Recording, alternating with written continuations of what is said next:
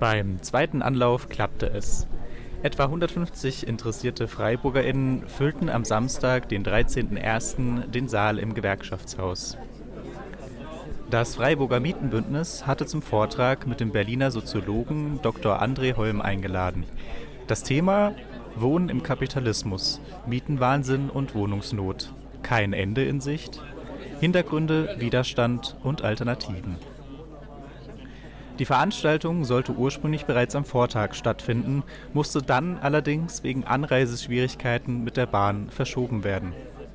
Trotz der spontanen Neuplanung der Veranstaltung wurde deutlich, wie hoch die Nachfrage nach Vorträgen wie diesem ist, denn die Veranstaltungsorte waren bei beiden Anläufen weit über die vorhandenen Sitzplätze gefüllt. Mietenwahnsinn und Wohnungsnot. Themen, die viele Menschen in Freiburg beschäftigen. Von mir auch ein herzliches Willkommen. Hoffe, bin auch hinten zu hören. Dafür ist ganz gut, dass der Raum ein bisschen kleiner ist, dann muss ich nicht so laut brüllen. Ähm, 30 Minuten ist total anspruchsvoll, ähm, weil mir nämlich, also Günther und auch die anderen, die die Veranstaltung mit organisiert haben, ungefähr zwei Seiten lange Listen geschickt haben mit den Themen, die eigentlich adressiert werden müssten und die spannend werden zu besprechen. Ähm, das sozusagen Missverhältnis werde ich sozusagen nicht ganz ähm, auflösen können. Das heißt also, ähm, dass ich jetzt äh, mir einzelne Punkte raussuche, mit denen ich ähm, über euch sprechen will und hoffe, dass, dass ihr damit ähm, gut was anfangen könnt. Themen für den Austausch waren also reichlich vorhanden. Doch bevor die Diskussion über die Grundprobleme des aktuellen Wohnungsmarkts starten kann, bedarf es einer Bestandsaufnahme. Dieses startete André Holm mit einem Blick auf das starke Auseinanderklaffen zwischen den Bestandsmieten und den Neuvermietungsmieten, welche unterschiedliche Entwicklungen zur Folge hätten. Aber ähm, wichtig ist, dass ich mir sicher bin, dass es auch bei euch diese große Lücke, ja, den Abstand zwischen den ähm, Bestands- und Neuvermietungsmieten gibt. Und ähm, wenn wir auf so eine Lücke schauen, dann hat die aus meiner Sicht mindestens drei Dimensionen. Die heißt zum, zum einen, dass alle die jetzt neu eine Wohnung suchen, eigentlich sich auf dieser roten Linie befinden und ähm, sehr hohe Mieten bezahlen müssen. Ja? Das sind diejenigen, die neu in die Stadt kommen, das sind vielleicht Jugendliche, die bei ihren Eltern ausziehen wollen, das sind diejenigen, die aus irgendwelchen Gründen ihre Wohnung wechseln wollen oder müssen. Die haben ein Problem, wenn es um die neue Wohnung geht. Eine zweite Dimension, die ähm, ganz streng damit verbunden ist, ähm, dass ein Vorteil, den Mietwohnungsmärkte üblicherweise bringen, nämlich dass sie ziemlich flexibel sind, dass man sagt, naja, ähm, meine Kinder sind jetzt ausgezogen, ich muss nicht mehr in der großen Wohnung wohnen, ich kann in eine kleinere Wohnung ziehen, ja, was auch unter so ökologischen Gesichtspunkten ja total vernünftig wäre, ja, dass wir jeweils in den Wohnen Bedingungen leben, ähm, die unserem aktuellen Lebensbedürfnissen gut passen. Das ist eigentlich im Mietwohnen problemlos möglich, außer wenn die Bestands- und Neuvermietungsmieten so weit auseinanderklaffen, dann kommt das, was die Wohnungswirtschaft dann gerne Lock-in-Effekt, ja, dann sind wir gefangen in unseren alten Mietverträgen oder um es noch abstrakter auszudrücken, wird gesagt, also die Transaktionskosten für einen Umzug sind so hoch, dass der Umzug gar nicht stattfindet. Ja, und das sind dann diese berühmten Beispiele, wenn dann die alleinstehende ältere Dame wo die Kinder rausgezogen sind, der Mann gestorben ist, in einer großen Familienwohnung wohnt und sich den Umzug in eine kleinere Wohnung nicht leisten kann. Ja, weil das sozusagen so viel ähm, Platz kann man da nicht verringern, um da tatsächlich einen Vorteil draus zu haben. Also das ist ein zweites Problem, dass die Umverteilungsmöglichkeiten, die Verteilungsmöglichkeiten, die uns Wohnungsmärkte eigentlich versprechen, ähm, im Moment aus, außer Kraft gesetzt sind.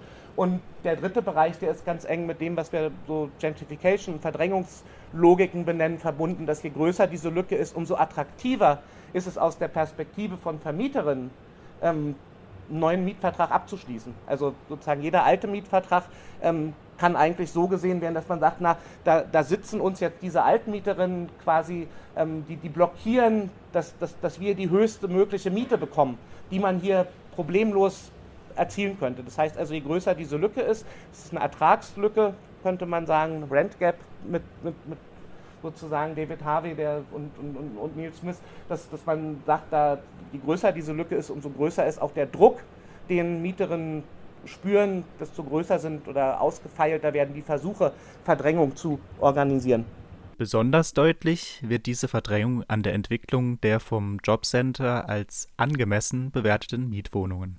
Und deshalb ähm, haben wir in unseren Analysen immer mal geschaut, wie viele Angebote gibt es eigentlich, ähm, die in, in dem Fall ähm, sozusagen die Angemessenheitsgrenzen von, von, von den sozialen Sicherungssystemen, Kosten der Unterkunft unterschreiten. Ja? Also im, wer, wer, wer Kosten der Unterkunft bekommt, also SGB 2 oder 12, wird ja immer gesagt, im Gesetz steht, ähm, die Kosten des Wohnens werden in voller Höhe übernommen, Komma, ähm, solange sie angemessen sind. Und dann muss man immer fragen, na, wann ist denn eine Miete angemessen?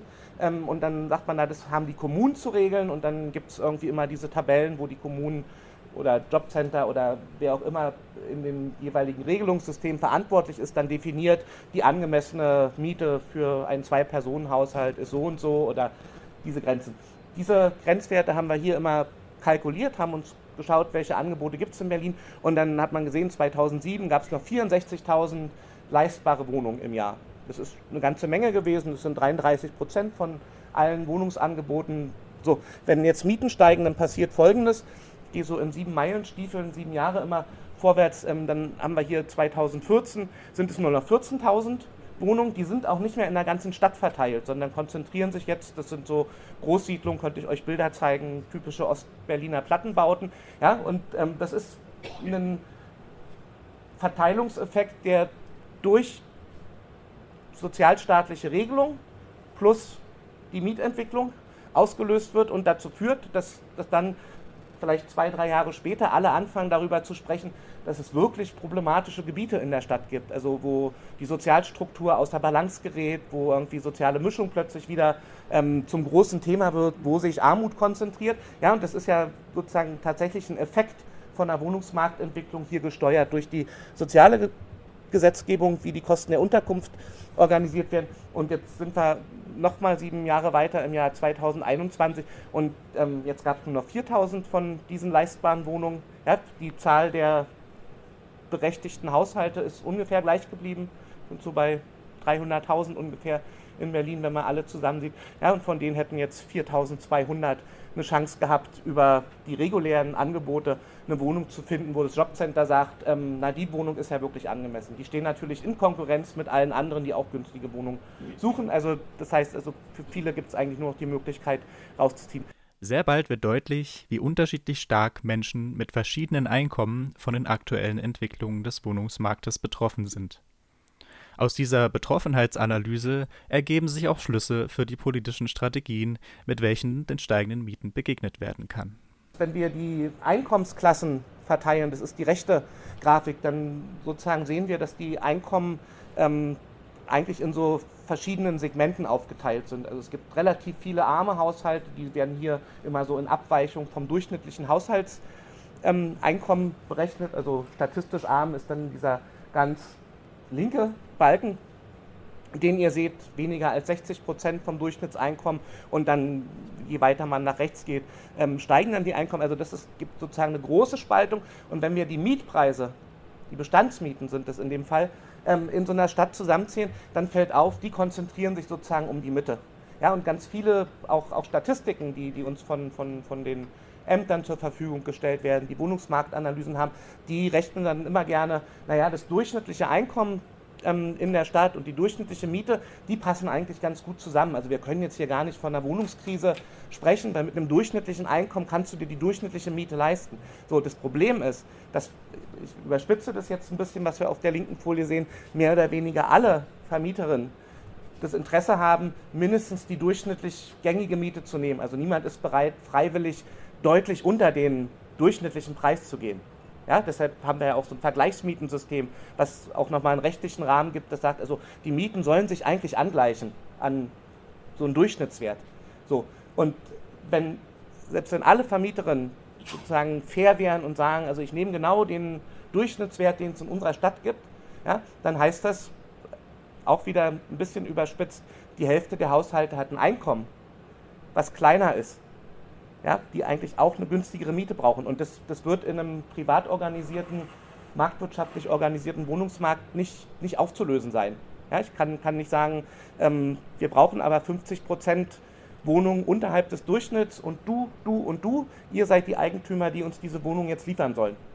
Wir haben hier Zahlen von Berlin, da ist die Hälfte im Moment, ähm, zahlt mehr als 30 Prozent für die Miete oder das sind Zahlen, die schon ein bisschen älter sind. In Freiburg war es ähm, sogar noch stärker, das sind glaube ich 56 Prozent, die 2018 mehr als 30 Prozent für die Miete ausgegeben haben von den MieterInnenhaushalten. Und das, was wir hier wieder sehen, das sind wieder diese Einkommensklassen, ähm, diese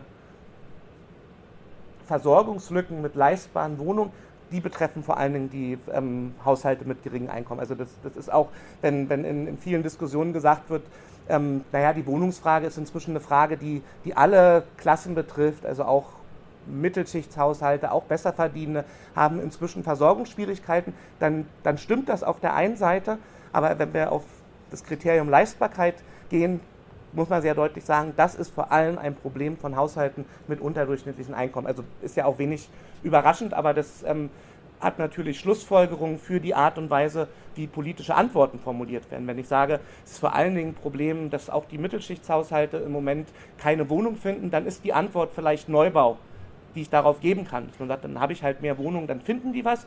Wenn ich als Antwort eine Antwort suche nach der Frage, wie kann ich möglichst alle Haushalte mit leistbaren Wohnungen bezahlen, dann muss ich mir überlegen, ähm, wie bekomme ich Wohnungen zu geringeren Preisen, als sie jetzt angeboten werden. Hin. Also das ist ja, das ist ja eine Zustandsbeschreibung. Das ist sozusagen nicht die Frage, ähm, ist der Neubau leistbar, sondern es sind alles Daten, die sagen, schon jetzt, ja, in den Bestandsmieten, ja, die, die ich euch vorhin gezeigt habe, da zahlt mehr als die Hälfte, mehr als 30 Prozent. Und da müsst, müssten wir ja runterkommen. 30, 40 oder sogar 50 Prozent des monatlichen Einkommens an den Vermieter oder die Vermieterin abzudrücken, gehört also für viele Menschen in Deutschland zum Alltag. So ist die Mietentwicklung auch in vielen Kommunen zum Dauerthema geworden. Diese setzen auf ganz unterschiedliche kommunalpolitische Instrumente, um der Entwicklung Herr zu werden. Von Förderprogrammen über Zweckentfremdungsverbote bis zu Milieuschutzgebieten. Ansätze gibt es viele. Holmes Fazit zu diesen unterschiedlichen Instrumenten gibt zu denken. Zwar sähe es ohne die entsprechenden Ansätze an verschiedenen Stellen sicher noch deutlich angespannter aus, als es sowieso schon ist, doch die einzige Regelung, welche kurzzeitig dazu führte, dass Mieten nicht weiter angestiegen wären, war der Mietendeckel in Berlin. Und auch dieser wurde mittlerweile wieder vom Bundesverfassungsgericht gekippt. Doch warum reichen diese kommunalpolitischen Ansätze nicht aus und was ist eigentlich das Grundproblem des Wohnungsmarktes? Das Grundproblem der Wohnungsversorgung ist immer noch, dass der Wohnungsmarkt menschenwürdige Wohnungen nur zu Preisen bereitstellt, die die Zahlungsfähigkeit eines Teils der Haushalte überschreiten. Und, und das, also das würde sagen, das ist, wenn wir darüber nachdenken, total simpel. Das wissen wir eigentlich alle. Aber in dem Moment, wenn man, wenn man das ausspricht und sagt, ähm, das betrifft ja tatsächlich jede, jeden Neubau, den, den wir machen. Und, und wir kennen das ja auch von, von den Neubauten von, von Genossenschaften oder Hausprojekten sozusagen, wie die kämpfen müssen, ähm, damit sie halbwegs leistbare Wohnungen anbieten. Ja? Und, und, und wie geht man mit diesem Grundproblem um? Ja, da, da sagt uns ja die Wohnungswirtschaft und die Politik und wer auch immer, alle Schlauberger und Schlaubergerinnen erklären uns, na, Wohnen, Wohnen ist halt so teuer. So. Und, und gleichzeitig gibt es ein Strategiepapier in Freiburg, wo drin steht, aber niemand soll mehr als 30 Prozent bezahlen. So, wie, wie heben wir das denn auf, wenn das Produzieren von Wohnen so teuer ist. Also müssen wir uns damit beschäftigen, warum die Mieten steigen. Ich habe hier mal die grafisch dargestellt ähm, die Umsätze von Immobilientransaktionen. Ja, also der, der, der Handel mit Wohnungen, der Handel mit bebauten Grundstücken, das heißt also, wenn Häuser als ganze Häuser weiterverkauft werden und auch der Handel mit ähm, unbebauten Grundstücken, die keine so große Bedeutung haben. Und wenn man das ähm, zusammenzählt, dann sieht man, dass hier äh, ein Beispiel von Berlin, aber das ist ein Trend, den es in fast allen Großstädten in Deutschland gibt, so in den letzten 15, 20 Jahren, ähm, diese Umsätze enorm gestiegen sind. Also in Berlin sind die gestiegen von insgesamt ein bisschen über 6 auf über 20 Milliarden Euro. Und, und, und da muss man sich sagen, naja, was, was hat denn dieser Immobilienmarkt jetzt mit unseren Mieten zu tun? Ja, ganz einfach, also Berlin ist wie Freiburg auch eine Mieterinnenstadt, also in, in Freiburg sind es 70 Prozent, die zur Miete wohnen, in, in, Berlin sind sogar noch ein paar mehr, aber das heißt also, Wohnungsversorgung wird über Miete ähm, organisiert. Und Immobilienmarkt bedeutet, dass Häuser gekauft werden, die in der Regel am Ende weiter vermietet werden sollen. So, und was, was, was bedeutet es, dass ein Haus, ein Grundstück gekauft wird oder eine einzelne Wohnung, die dann vermietet werden soll? Warum bin ich bereit, für eine Wohnung oder ein Haus, ein Grundstück, sehr viel Geld aufzugeben? Ja? Dann sind wir ganz schnell in so einer marxischen Logik, dass, dass man sagt, naja, ähm, das Grundstück selber hat ja gar keinen Wert. Also den einzigen Wert, den ein Grundstück hat, sind die künftigen Erträge. Ja, ich bin bereit, für, für ein Grundstück einen hohen Preis zu bezahlen, weil ich damit rechne, dass ich künftig, ja, da muss man definieren, ist das in 20 Jahren oder in 30 Jahren, also in welchem Zeitraum, aber dass ich in Zukunft dieses Geld wieder hereinbekommen werde. Ja, sonst, sonst wäre es ja kein ökonomisch rationales Geschäft. Ja? Und das heißt, je höher diese Immobilienwerte sind, desto höher ist der Druck, dieses Geld auch zu refinanzieren aus steigenden Mieten. Ja? Oder umgekehrt, ja, kann man auch sagen, also die Mieten steigen nicht, weil die Grundstückspreise so hoch sind und es gar keine andere Möglichkeit gibt, sondern weil immer höhere Mietforderungen durchgesetzt werden können, steigen die Grundstückspreise. Eine grundsätzliche systematische Schieflage also, welche auch dazu führe, dass gut gemeinte Maßnahmen wie etwa das Wohngeld nur zu einer Subventionierung privater Gewinne werde. Doch welche Alternativen gibt es und wie sollte das Wohnen in Zukunft organisiert sein? Holm unterscheidet im Vortrag zwischen dem Wohnen als Zuhause und dem Wohnen als Immobilie.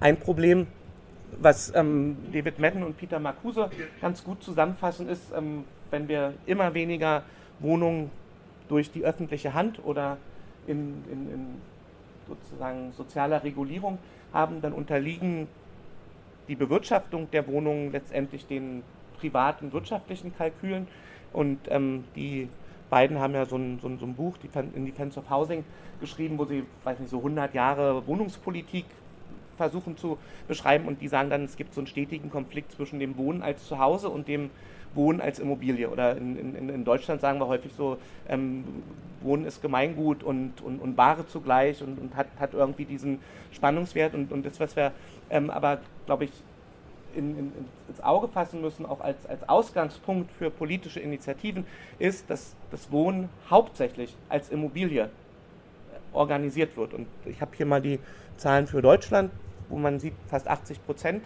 also all diese blauen Bereiche der Mietwohnungen sind im Privatbesitz. Ja, also da kann man dann nochmal differenzieren, sind es Kleinvermieter oder sind es große Konzerne oder sind es wie Vonovia ähm, Immobilienunternehmen, die an der Börse gehandelt werden. Aber also bei allen Differenzierungen, die es da gibt, allen gleich ist, dass sie nach wirtschaftlichen Kalk Kalkülen ihre Wohnung bewirtschaften und die Mieten festlegen. Und ähm, wer jetzt sagt, na, wie ist es denn in Freiburg, kriegt hier auch gleich noch ähm, die Zahl, da sind sogar über 80 Prozent. Also da hatte ich jetzt die Genossenschaften, glaube ich, noch und die mir bekannten Projekthäuser von Mietshäuser-Syndikat und anderen. Das ist der, also es ist, glaube ich, sogar weniger als ein Prozent, aber es wird hier hochgerundet, damit es überhaupt sichtbar ist. Also zeigt relativ deutlich, ähm, dass sozusagen dieses allgemeine Problem in der Stadt wie Freiburg auch da ist. Also die allermeisten Mieterinnen haben private Vermieter, Vermietende und müssen sich mit denen und ihren Kalkülen auseinandersetzen. In der Konsequenz heißt das, dass all die sozialen Belange im Wohnen müssen eigentlich gegen private Profitinteressen durchgesetzt werden.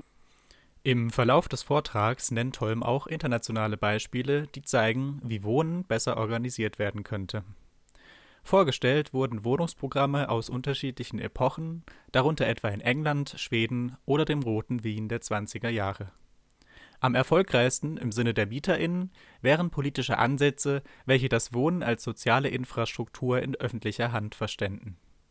Eng vernetzt mit anderen sozialen Infrastrukturen wie der Bildungs-, Kultur- oder Gesundheitsversorgung könne so mit einem Programm aus Regulierung, Finanzierung und Bereitstellung dafür gesorgt werden, dass beim Wohnen das Zuhause und nicht länger die Immobilie im Vordergrund steht. Oder kriegen wir heute häufig gesagt, na, wenn ihr jetzt auch die privaten Investoren und Investorinnen ausschließt, ähm, dann baut ja niemand mehr Wohnungen. Das war genau der Effekt, den die dort erreichen wollten. Also weil das nämlich auch bedeutet, wenn niemand mehr mit Wohnungen spekuliert, wenn niemand mit Grundstücken spekuliert, dann ist die Gemeinde sozusagen die einzige Nachfragerin nach Grundstücken zum Beispiel, ja, die zu Spottpreisen übernommen werden konnten, um dann einen langfristig bezahlbaren Wohnungsbau zu bringen. Der Weg zur gerechten Wohnungspolitik frei von Spekulation und privaten Profitinteressen, ist zweifellos noch ein weiter.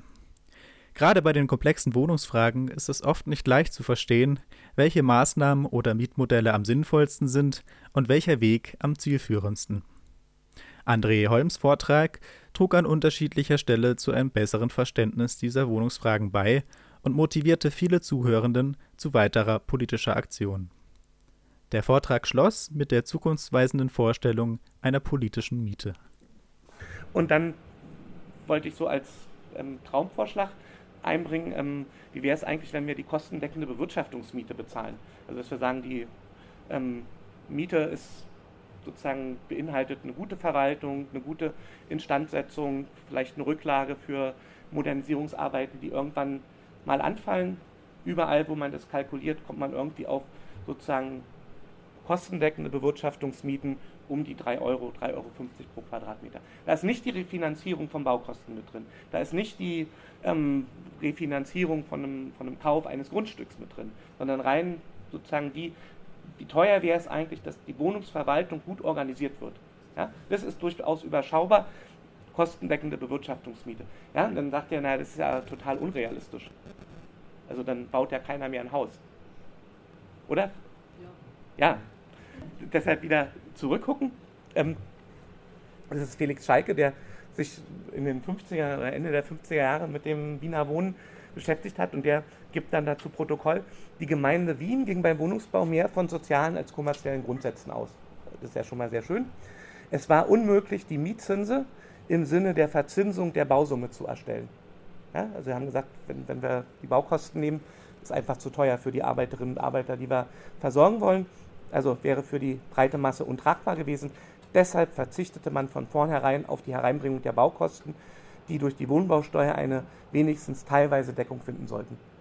Das, das ist genau diese, diese Logik von, ähm, wir stellen Infrastrukturen bereit, weil es eine politische Mehrheit dafür gibt. Und im besten Fall, wie die Bibliothek, tragen die Gebühren möglicherweise den, die Betriebskosten, also dass, dass ich da nicht jedes Jahr noch ständig was hinterherbuttern muss in den öffentlichen Wohnungsbau.